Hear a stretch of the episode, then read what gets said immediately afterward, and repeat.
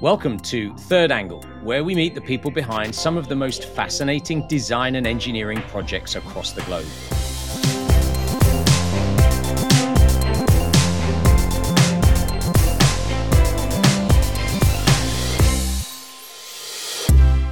I'm your host, Paul Haimes from industrial software company PTC. In this podcast, we share the moments where digital transforms physical, and we meet the brilliant minds behind some of the most innovative products around the world, each powered by PTC technology. How do you craft a lightsaber that is fit for a Jedi? What is launch day like when you're sending a satellite into space? And how do you make cutting edge transport affordable to emerging markets? And is it possible to feel in a virtual world? These are just some of the questions we are answering in this episode as we revisit some of the most inspiring guests from the last 12 months of The Third Angle.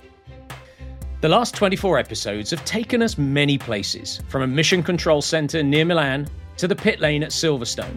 But first, we're heading to Canada, where we meet Rob Petka from Genesis Custom Sabers in his workshop just outside Calgary.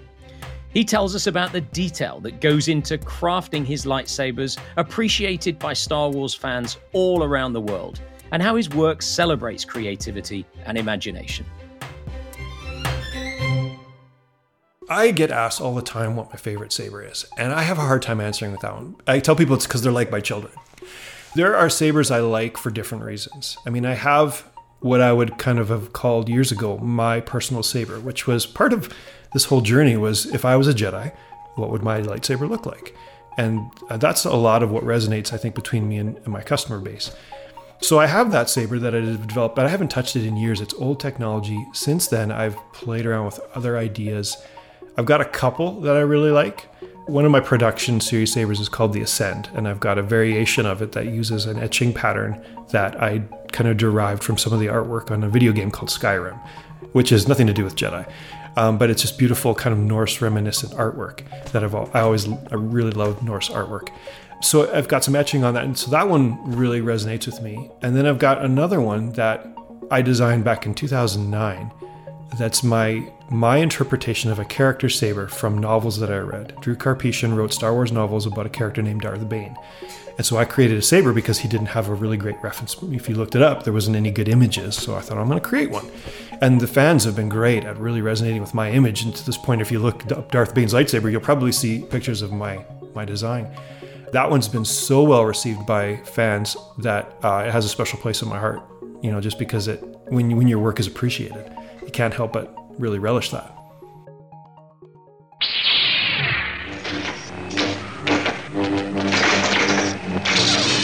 I don't know if I have a favorite uh, sound. We call them sound fonts. I've been building these for the Sabers for over a decade now, and so the ones that I worked on ten years ago, there's not as much nuance to them. Even though I've gone back and added to them, the newer ones I just feel are more. There's more quality. There's more nuance to it.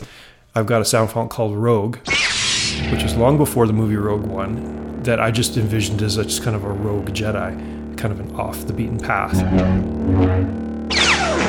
So that was kind of my attempt at making a sound font that would be me if I was a Jedi. So that one uh, I, I, really like. There's also a, a newer one that I've done called Ashes, which I always felt with the dark side sound font, I never was able to kind of really achieve that visceral feel that I was looking for uh, until this one.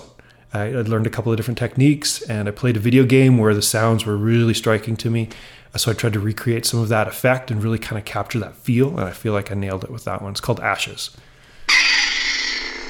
So this is that visceral sound font that I was talking about, the Ashes font. And some Easter egg sounds with some Sith. So that's my voice reading the Sith code backwards. Wow, that's so, so cool. So it made it sound like some for some hypnotic, dark, ghostly language. Yeah. So that's in there, and you can find it.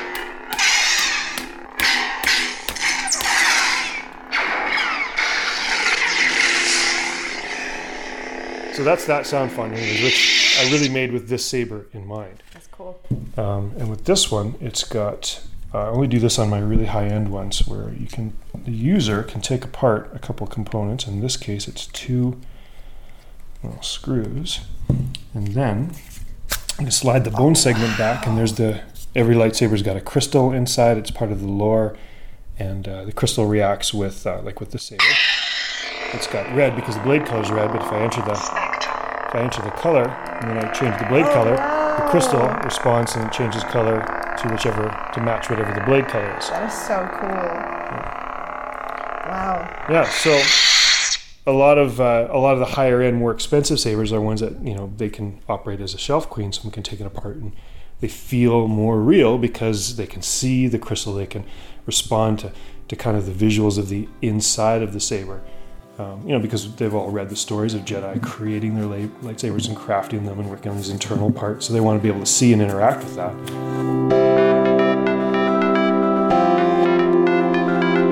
A couple of years ago, I really resonated with, I just always do, the word imagination. And it just, something clicked, and I just realized imagination is one of the most profound human qualities. It affects everything. Every great achievement in human history has started as a work of imagination. All art is a work of imagination. The ability to communicate and identify with nature, which I love, there's elements of imagination. When imagination becomes stretched or challenged, that's a good thing. There's opportunity there. Creativity, everything. It just like I was really overwhelmed with kind of this revelation of how big a deal imagination is. And then I step back and I look at our current Western culture and I just feel like man, maybe it's post-industrial era. We've just kind of got into uh, we value action, we value results, we put in our time, um, we put imagination in a box, and it often doesn't affect our day to day. I mean, I read up this term recently, um, quiet quitting. Just the idea of just deciding to phone it in and hey i'm not going to put in any more than i need to i'm just this is my day job. There's no imagination there there's no life there. So i just kind of see it everywhere now you know that was rob petka from genesis custom sabers now can you imagine what a motorcycle with no frame and no chassis looks and rides like we went to visit mark truman at ev company arc to hear all about how they came up with the design of their truly original electric bike, the Vector. And we got to hear what it sounds like too. The project was actually started within the Jaguar Land Rover walls as a sort of secret project. So we would be involved in two types of work stream.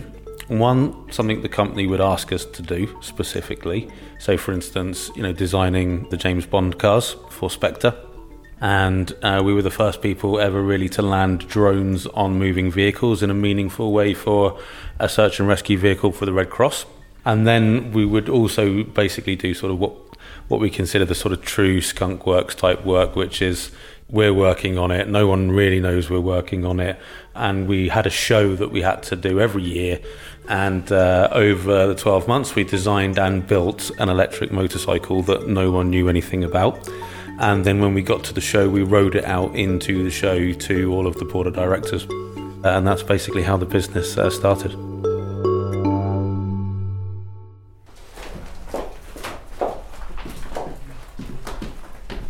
So you know, this is where the bikes will be built. You know, obviously each bike is sort of hand built, bespoke for the customer. You'll see the commissioning suite in a moment, sort of colours, materials.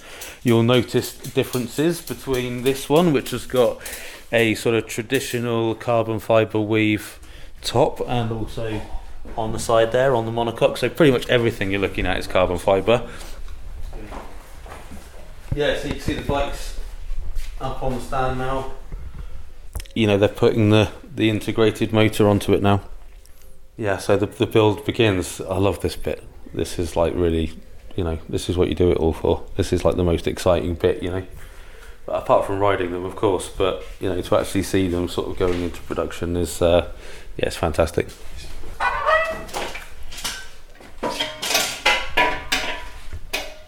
So I'm just about to start up the Vector now, and what you'll hear is us taking it through its startup process.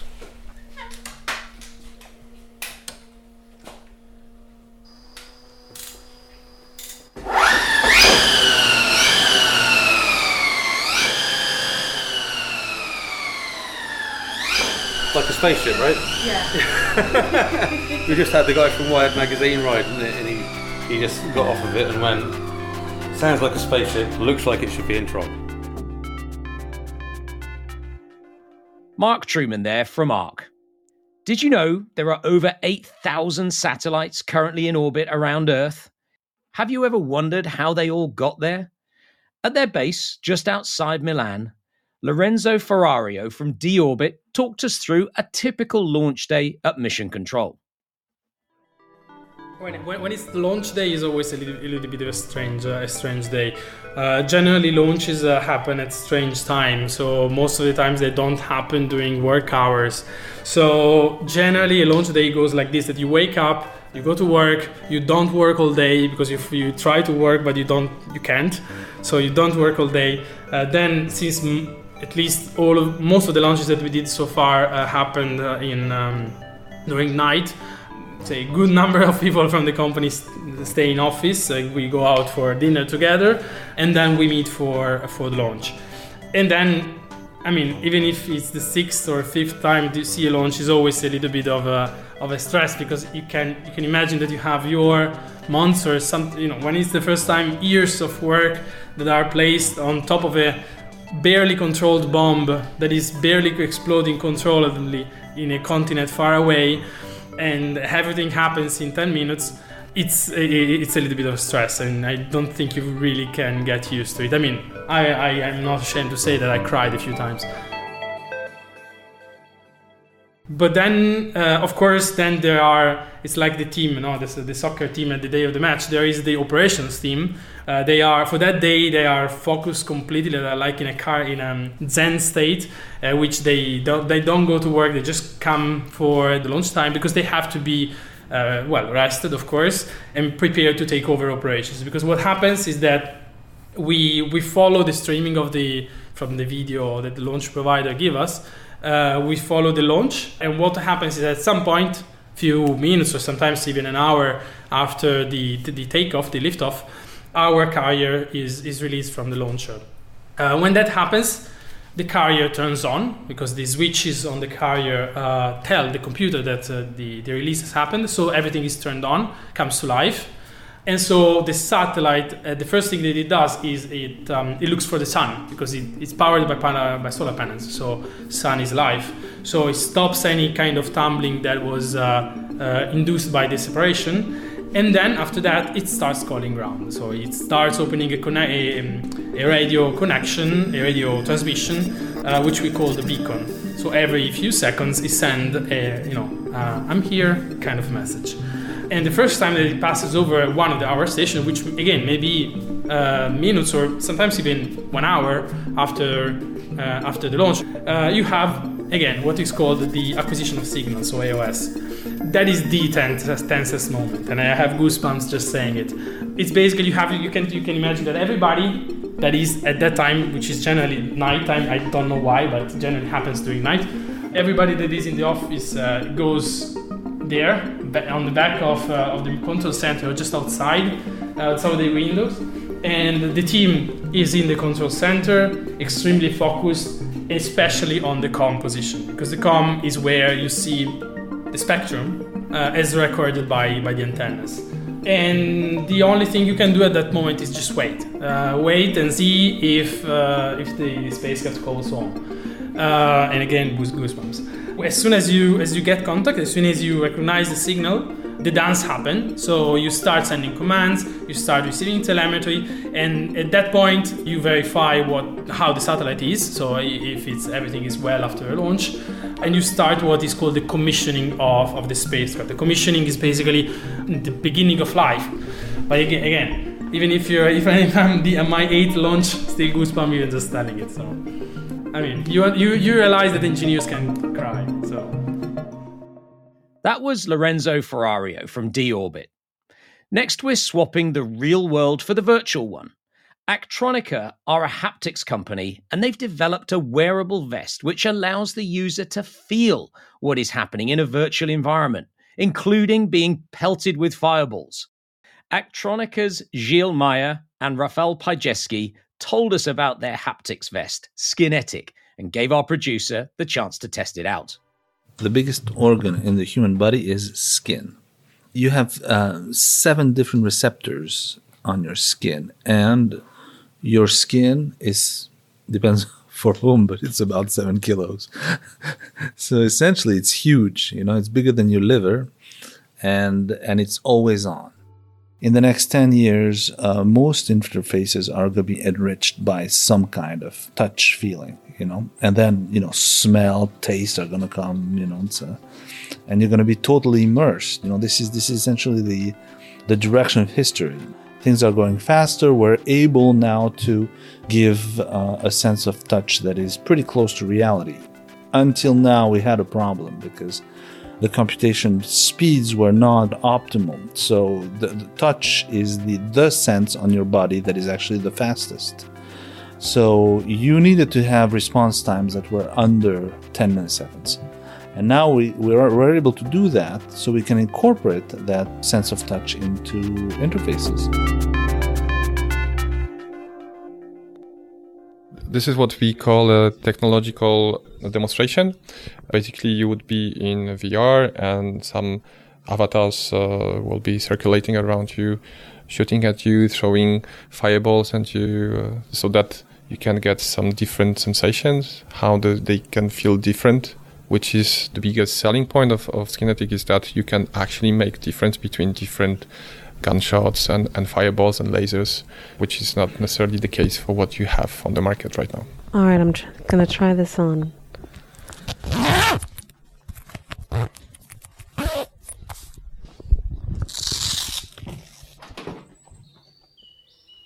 I'm in what looks like a ski lodge, and there's birds flying over. Okay, I see a, a, a person running from a gun. Oops. Oh, I just felt something. I just got shot. Uh oh. Now it looks like this is going to be fireballs. Ooh. You kind of feel it go around. I feel, I feel it on my back, yeah. Yeah, it means that there's uh, one behind you. You don't even see it, but you know it's there because you got shot from behind. Right now we have wind. Now, oh, now it's hailing. The speed is getting faster and faster. Oh, and th- this is. Is this the- an like, explosion? This is the last one Oh, but great. Oh my gosh. propagating. I can almost feel a heat, and I know there's no actual heat coming, but it's my brain is doing something. Yeah. Wow. That was an experience.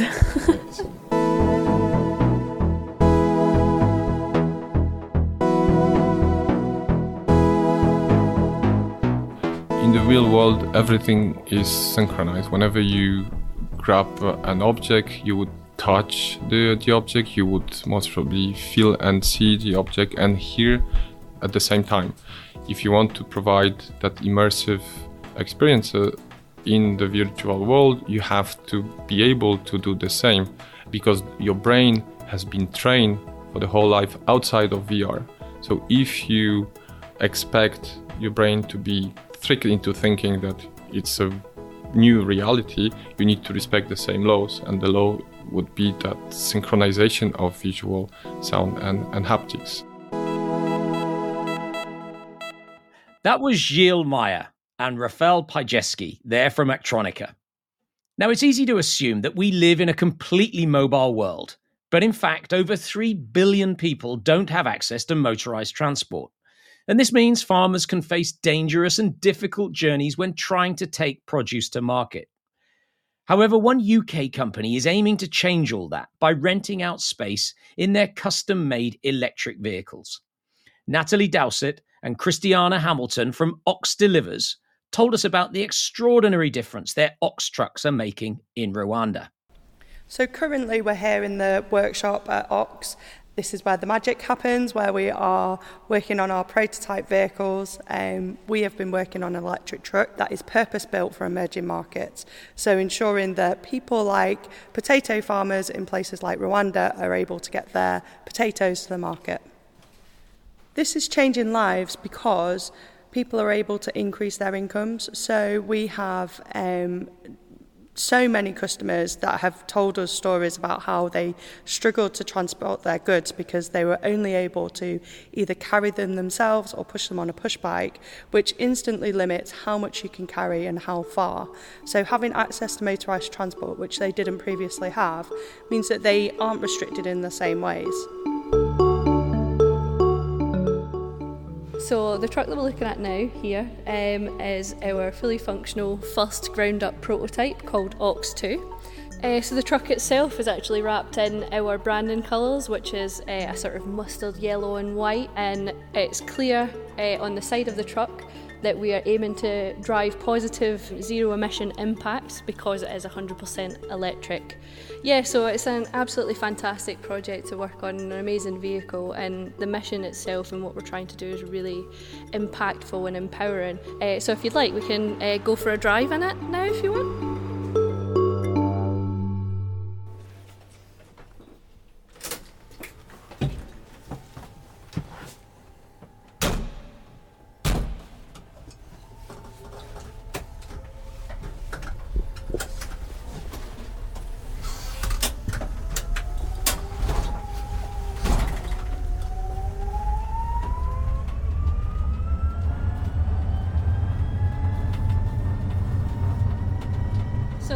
Some of the main sort of engineering principles that we've tried to follow as we've designed the truck is keeping everything as simple as possible.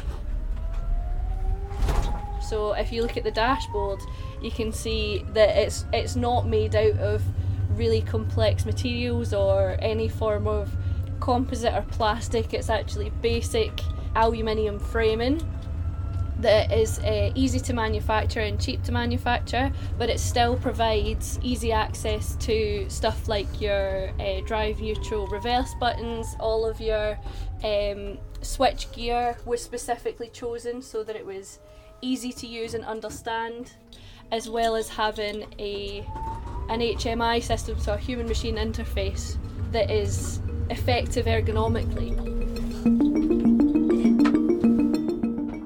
My last trip to Rwanda, I met a banana trader in one of the rural markets. She would have to travel to another rural market to buy her stock. And then to get home, because it was too far for her to walk with her stock, she would have to hitch a ride essentially um, on a passing bus or a passing cement lorry. Um, so she would have to wait at the side of the road to do that, and that could take up to three days. So in that time, she is sleeping by the side of the road with her with her stock, and she has to stay with her stock so it doesn't get stolen. Um, she is pretty unsafe at at the side of the road for up to three days, but also she's not she's she's not earning any income in that time because her market stall was empty. Um, so that is wasted productive time. Now she uses our our service and so she is able, she's now able to, one, not have to sleep by the side of the road, which is, of course, very important to keep someone safe. But also she's able she's been able to increase her incomes because she's not taking the time out to travel to the rural market. We can just go and pick up the the stock for her. But also she is able to diversify her stock. So she wasn't limited by how much she could carry on on a passing truck or bus, and also not limited to which market she went to. So she's been able to diversify and increase her incomes whilst also staying safe and sleeping at home.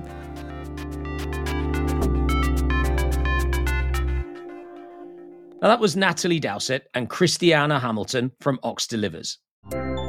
Continued thanks to all the inspiring people and companies we feature on The Third Angle. I hope you enjoyed listening to some of the best bits so far. And if you haven't already, why not listen back to our catalogue of previous episodes, available on the PTC website or wherever you get your podcasts. This is an 1860 production for PTC. Executive producer is Jacqui Cook, sound design and editing by Clarissa Maycock, and music by Rowan Bishop.